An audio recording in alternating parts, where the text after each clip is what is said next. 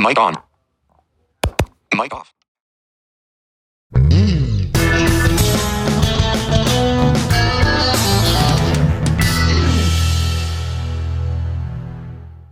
Mic on.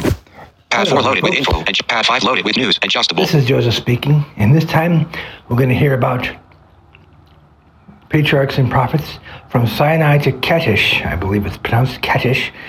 So here we go with Mic off.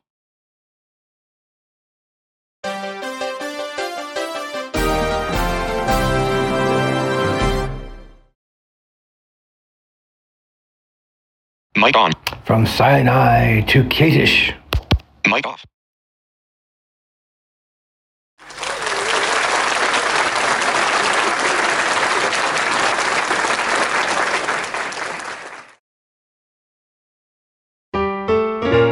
Chapter 33 From Sinai to Kadesh. This chapter is based on Numbers 11 and 12. The building of the tabernacle was not begun for some time after Israel arrived at Sinai, and the sacred structure was first set up at the opening of the second year from the Exodus. This was followed by the consecration of the priests, the celebration of the Passover, the numbering of the people, and the completion of various arrangements essential to their civil or religious system, so that nearly a year was spent in the encampment at Sinai. Here their worship had taken a more definite form. The laws had been given for the government of the nation, and a more efficient organization had been effected preparatory to their entrance into the land of Canaan. The government of Israel was characterized by the most thorough organization, wonderful alike for its completeness and its simplicity. The order so strikingly displayed in the perfection and arrangement of all God's created works was manifest in the Hebrew economy. God was the center of authority and government, the sovereign of Israel. Moses stood as their visible leader by God's appointment to administer the laws in his name.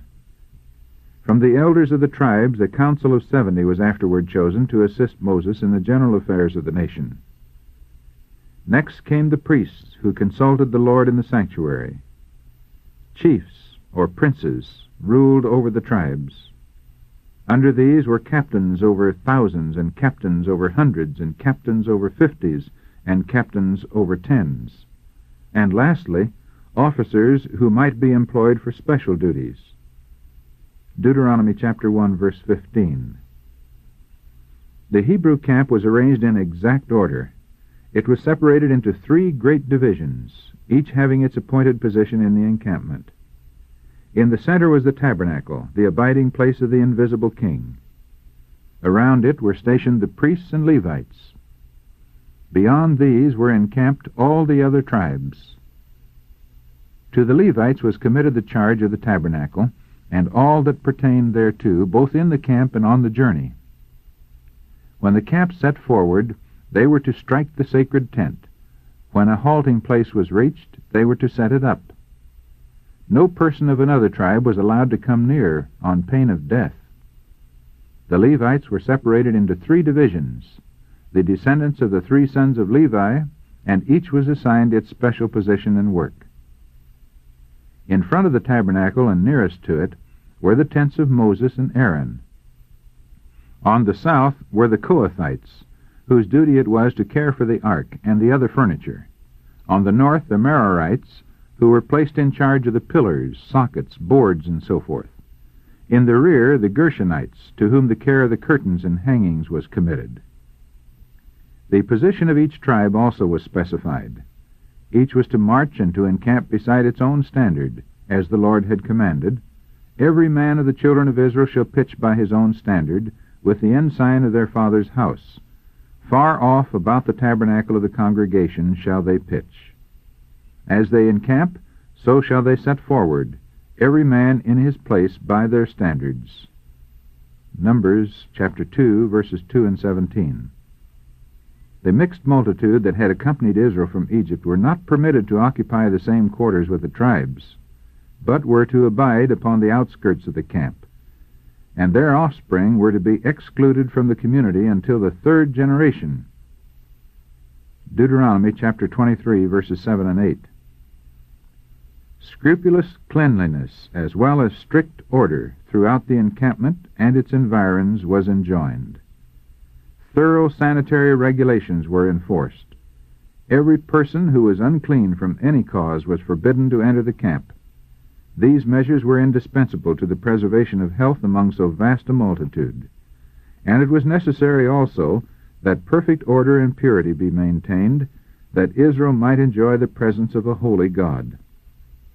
Thus he declared, The Lord thy God walketh in the midst of thy camp, to deliver thee, and to give up thine enemies before thee. Therefore shall thy camp be holy. In all the journeyings of Israel, the ark of the covenant of the Lord went before them to search out a resting place for them. Numbers chapter 10, verse 33. Borne by the sons of Kohath, the sacred chest containing God's holy law was to lead the van. Before it went Moses and Aaron, and the priests bearing silver trumpets were stationed near. These priests received directions from Moses, which they communicated to the people by the trumpets. It was the duty of the leaders of each company to give definite directions concerning all the movements to be made, as indicated by the trumpets. Whoever neglected to comply with the directions given was punished with death.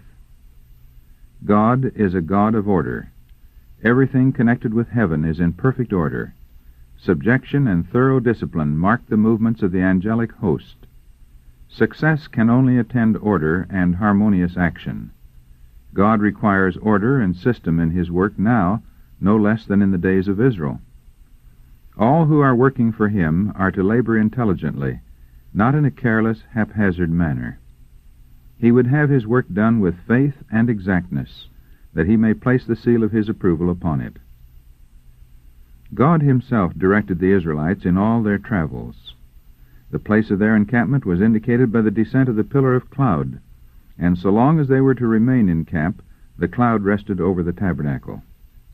When they were to continue their journey, it was lifted high above the sacred tent. A solemn invocation marked both the halt and the departure. It came to pass when the ark set forward that Moses said, Rise up, Lord, and let thine enemies be scattered, and let them that hate thee flee before thee. And when it rested, he said, Return, O Lord, unto the many thousands of Israel. Numbers chapter 10, verses 35 and 36.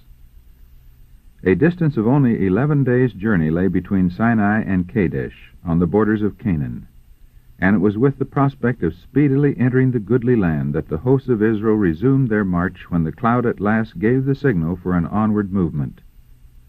Jehovah had wrought wonders in bringing them from Egypt, and what blessings might they now expect, now that they had formally covenanted to accept him as their sovereign, and had been acknowledged as the chosen people of the Most High? Yet it was almost with reluctance that many left the place where they had so long encamped. They had come almost to regard it as their home. Within the shelter of those granite walls, God had gathered his people, apart from all other nations, to repeat to them his holy law. They loved to look upon the sacred mount, on whose hoary peaks and barren ridges the divine glory had so often been displayed. The scene was so closely associated with the presence of God and holy angels that it seemed too sacred to be left thoughtlessly or even gladly. At the signal from the trumpeters, however, the entire camp set forward, the tabernacle borne in the midst, and each tribe in its appointed position, under its own standard. All eyes were turned anxiously to see in what direction the cloud would lead. As it moved toward the east, where were only mountain masses huddled together, black and desolate, a feeling of sadness and doubt arose in many hearts. As they advanced, the way became more difficult. Their route lay through stony ravine and barren waste. All around them was the great wilderness, a land of deserts and of pits, a land of drought and of shadow of death, a land that no man passed through, and where no man dwelt. Jeremiah chapter 2, verse 6. The rocky gorges, far and near, were thronged with men, women, and children, with beasts and wagons, and long lines of flocks and herds. Their progress was necessarily slow and toilsome, and the multitudes, after their long encampment, were not prepared to endure the perils and discomforts of the way. After three days' journey, open complaints were heard. These originated with the mixed multitude, many of whom were not fully united with Israel, and were continually watching for some cause of censure. The complainers were not pleased with the direction of the march, and they were continually finding fault with the way in which Moses was leading them though they well knew that he, as well as they, was following the guiding cloud. Dissatisfaction is contagious, and it soon spread in the encampment. Again they began to clamor for flesh to eat. Though abundantly supplied with manna, they were not satisfied. The Israelites, during their bondage in Egypt, had been compelled to subsist on the plainest and simplest food. But the keen appetite induced by privation and hard labor had made it palatable. Many of the Egyptians, however, who were now among them, had been accustomed to a luxurious diet, and these were the first to complain. At the giving of the manna, just before Israel reached Sinai, the Lord had granted them flesh in answer to their clamors, but it was furnished them for only one day. God might as easily have provided them with flesh as with manna, but a restriction was placed upon them for their good.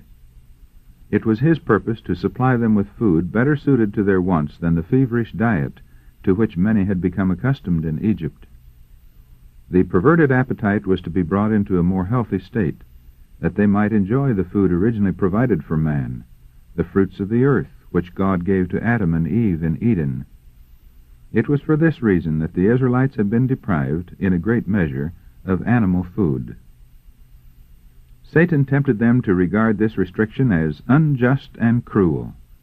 He caused them to lust after forbidden things, because he saw that the unrestrained indulgence of appetite would tend to produce sensuality, and by this means the people could be more easily brought under his control.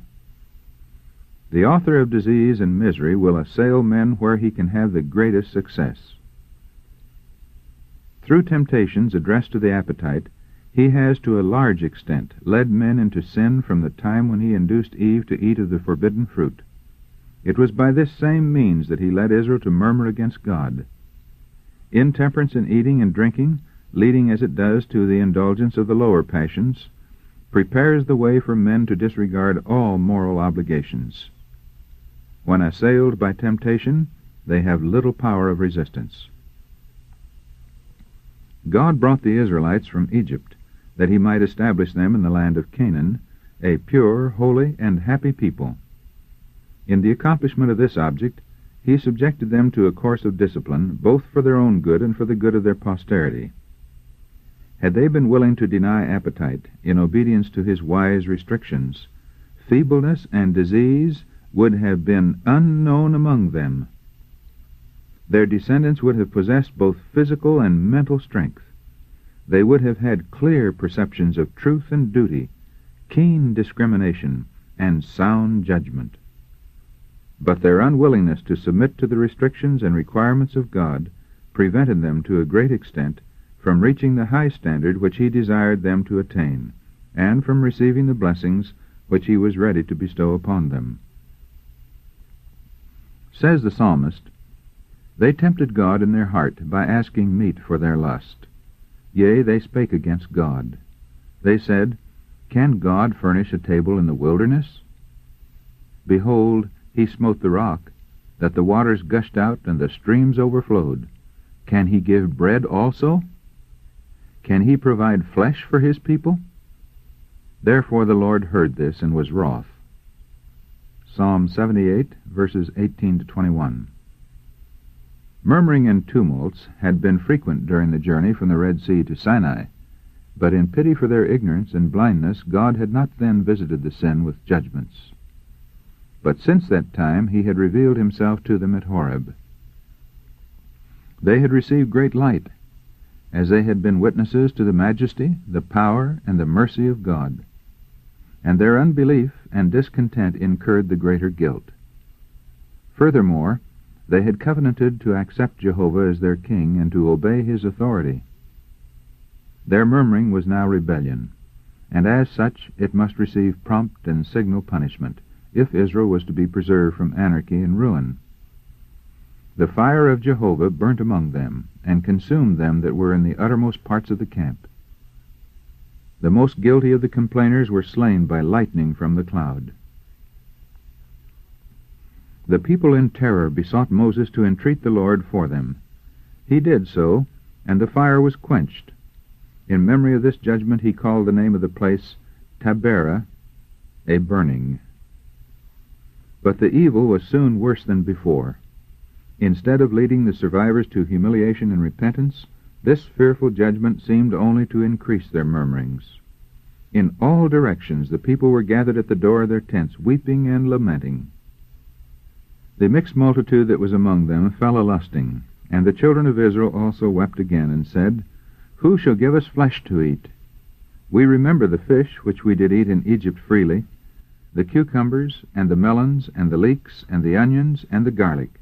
But now our soul is dried away. There is nothing at all beside this manna before our eyes. Thus they manifested their discontent with the food provided for them by their Creator. Yet they had constant evidence that it was adapted to their wants. For notwithstanding the hardships they endured, there was not a feeble one in all their tribes. The heart of Moses sank. He had pleaded that Israel should not be destroyed, even though his own posterity might then become a great nation. In his love for them, he had prayed that his name might be blotted from the book of life, rather than that they should be left to perish. He had imperiled all for them, and this was their response. All their hardships, even their imaginary sufferings, they charged upon him, and their wicked murmurings made doubly heavy the burden of care and responsibility under which he staggered. In his distress, he was tempted even to distrust God. His prayer was almost a complaint. Wherefore hast thou afflicted thy servant? And wherefore have I not found favor in thy sight? that thou layest the burden of all this people upon me? Whence should I have flesh to give unto all this people? For they weep unto me, saying, Give us flesh, that we may eat. I am not able to bear all this people alone, because it is too heavy for me. The Lord hearkened to his prayer, and directed him to summon seventy men of the elders of Israel, men not only advanced in years, but possessing dignity, sound judgment, and experience. And bring them unto the tabernacle of the congregation, he said, that they may stand there with thee. And I will come down and talk with thee there. And I will take of the Spirit which is upon thee, and will put it upon them. And they shall bear the burden of the people with thee, that thou bear it not thyself alone. The Lord permitted Moses to choose for himself the most faithful and efficient men to share the responsibility with him. Their influence would assist in holding in check the violence of the people and quelling insurrection. Yet, serious evils would eventually result from their promotion. They would never have been chosen had Moses manifested the faith corresponding to the evidences he had witnessed of God's power and goodness. But he had magnified his own burdens and services, almost losing sight of the fact that he was only the instrument by which God had wrought. He was not excusable in indulging, in the slightest degree, the spirit of murmuring that was the curse of Israel. Had he relied fully upon God, the Lord would have guided him continually and would have given him strength for every emergency. Moses was directed to prepare the people for what God was about to do for them. Sanctify yourselves against tomorrow, and ye shall eat flesh. For ye have wept in the ears of the Lord, saying, Who shall give us flesh to eat? For it was well with us in Egypt, Therefore the Lord will give you flesh, and ye shall eat. Ye shall not eat one day, nor two days, nor five days, neither ten days, nor twenty days, but even a whole month, until it come out at your nostrils, and it be loathsome unto you, because that ye have despised the Lord which is among you, and have wept before him, saying, Why came we forth out of Egypt? The people among whom I am, exclaimed Moses, are six hundred thousand footmen, and thou hast said, I will give them flesh, that they may eat a whole month. Shall the flocks and the herds be slain for them, to suffice them? Or shall all the fish of the sea be gathered together for them? He was reproved for his distrust. Is the Lord's hand waxed short? Thou shalt see now whether my word shall come to pass unto thee or not. Moses repeated to the congregation the words of the Lord, and announced the appointment of the seventy elders. The great leader's charge to these chosen men might well serve as a model of judicial integrity for the judges and legislators of modern times. Hear the causes between your brethren, and judge righteously between every man and his brother, and the stranger that is with him. Ye shall not respect persons in judgment, but ye shall hear the small as well as the great. Ye shall not be afraid of the face of man, for the judgment is God's. Deuteronomy chapter 1, verses 16 and 17. Moses now summoned the seventy to the tabernacle. And the Lord came down in a cloud, and spake unto him, and took of the Spirit that was upon him, and gave it unto the seventy elders. And it came to pass that when the Spirit rested upon them, they prophesied, and did not cease. Like the disciples on the day of Pentecost, they were endued with power from on high. It pleased the Lord thus to prepare them for their work, and to honor them in the presence of the congregation, that confidence might be established in them as men divinely chosen to unite with Moses in the government of Israel.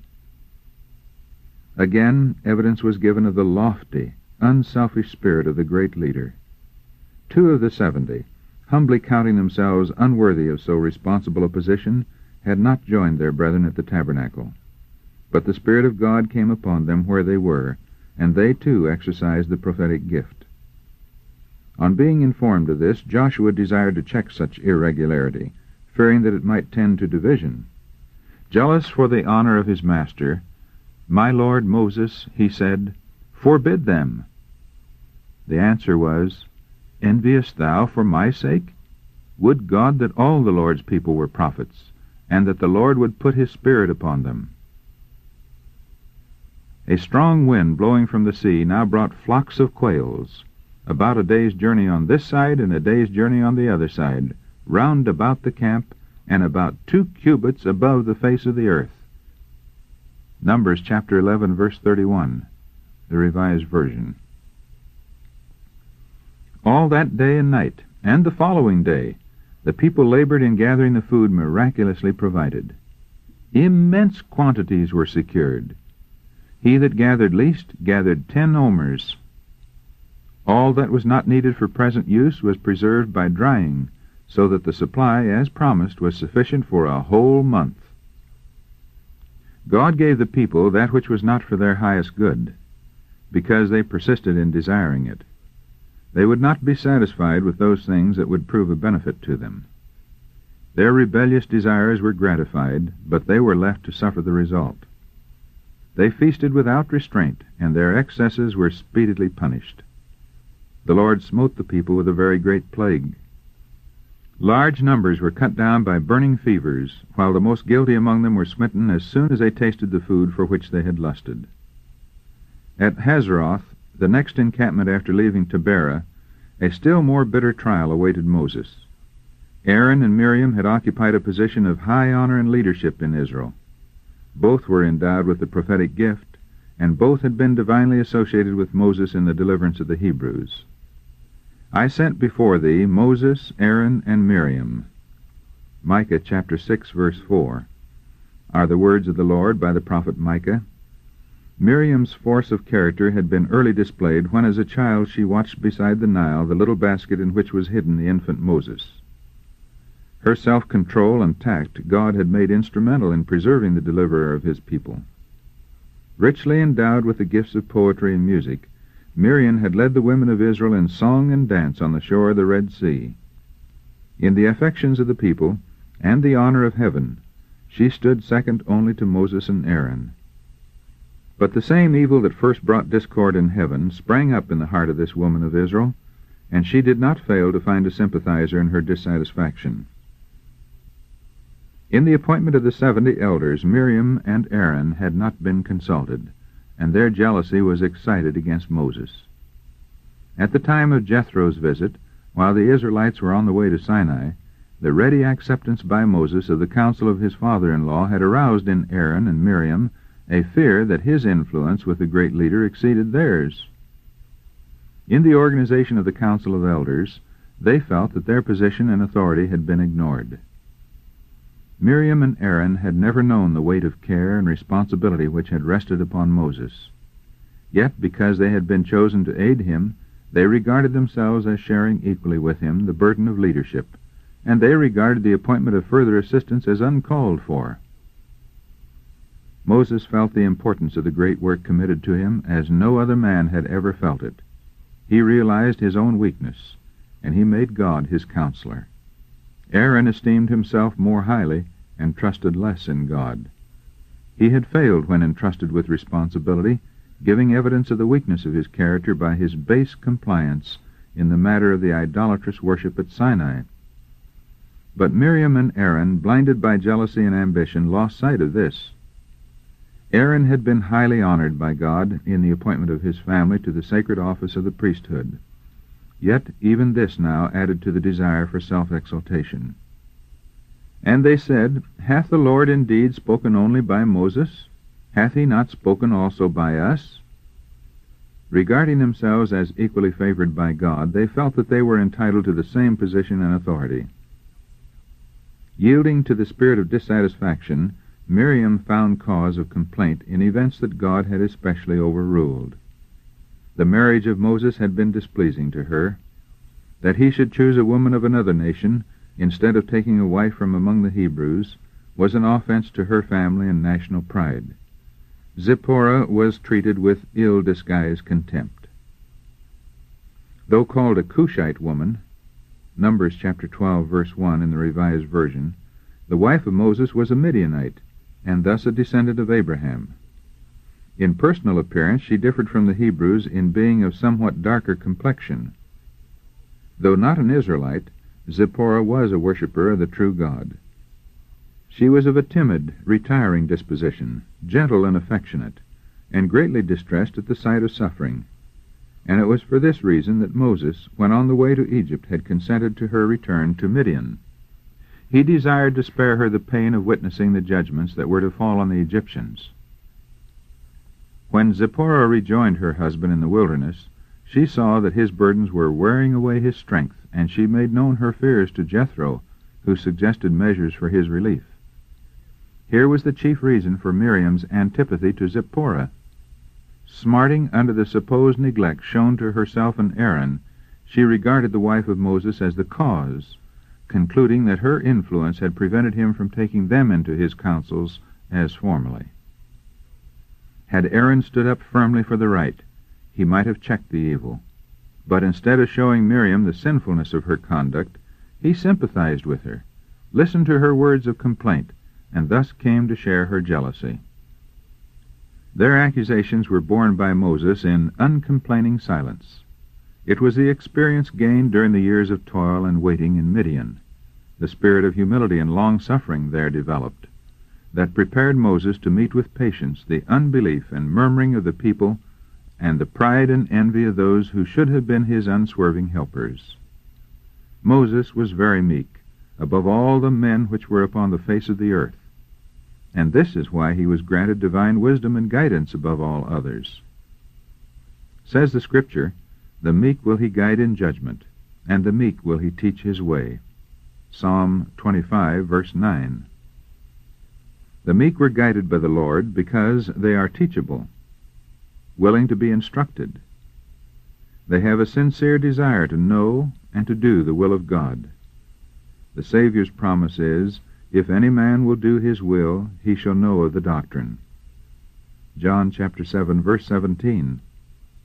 And he declares by the Apostle James, If any of you lack wisdom, let him ask of God, that giveth to all men liberally, and upbraideth not, and it shall be given him. James chapter 1, verse 5. But his promise is only to those who are willing to follow the Lord wholly. God does not force the will of any. Hence, he cannot lead those who are too proud to be taught, who are bent upon having their own way. Of the double-minded man, he who seeks to follow his own will, while professing to do the will of God, it is written, let not that man think that he shall receive anything of the Lord. James chapter 1 verse 7. God had chosen Moses, and had put his spirit upon him, and Miriam and Aaron by their murmurings were guilty of disloyalty, not only to their appointed leader, but to God himself.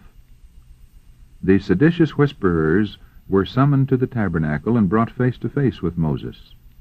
And Jehovah came down in the pillar of the cloud and stood in the door of the tabernacle and called Aaron and Miriam. Their claim to the prophetic gift was not denied. God might have spoken to them in visions and dreams. But to Moses, whom the Lord himself declared faithful in all mine house, a nearer communion had been granted. With him God spake mouth to mouth.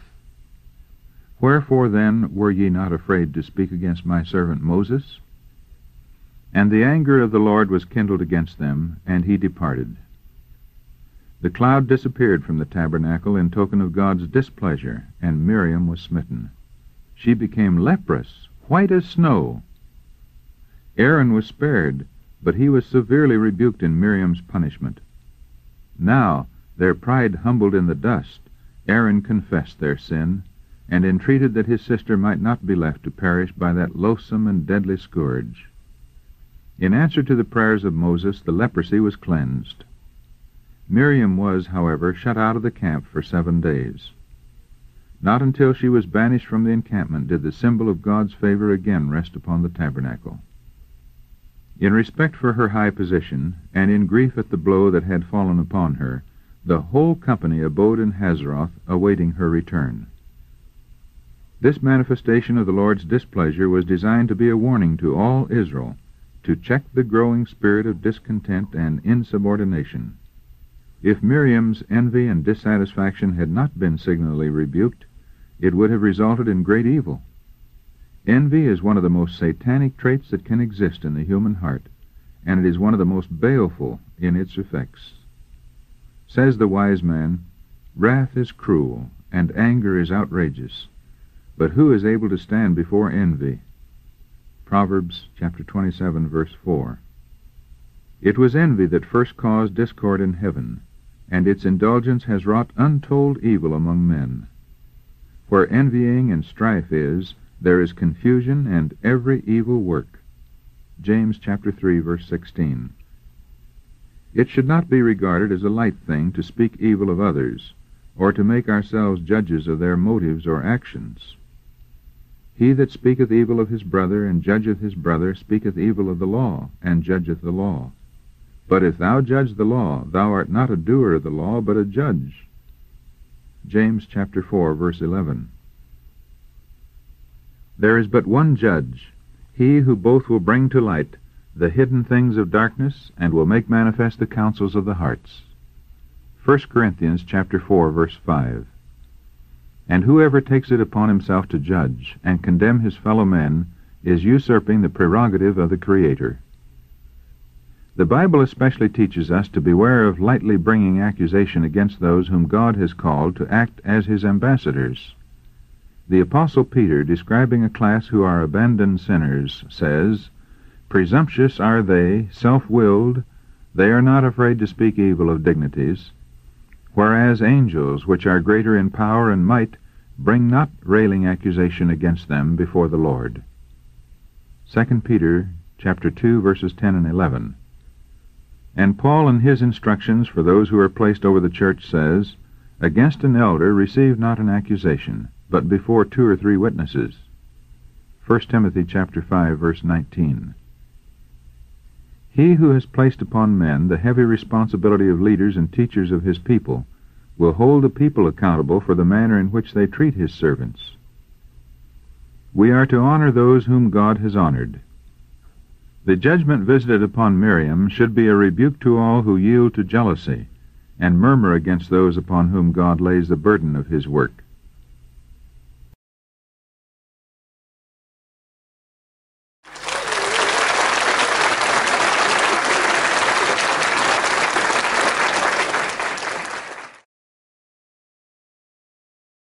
Mic on. Well, this completes the episode of From Sinai to Kadesh. Until next time, this is Joseph saying thank you for being such a loyal listener, and God bless you, and may the Lord bless and keep you. Bye bye. Mic off.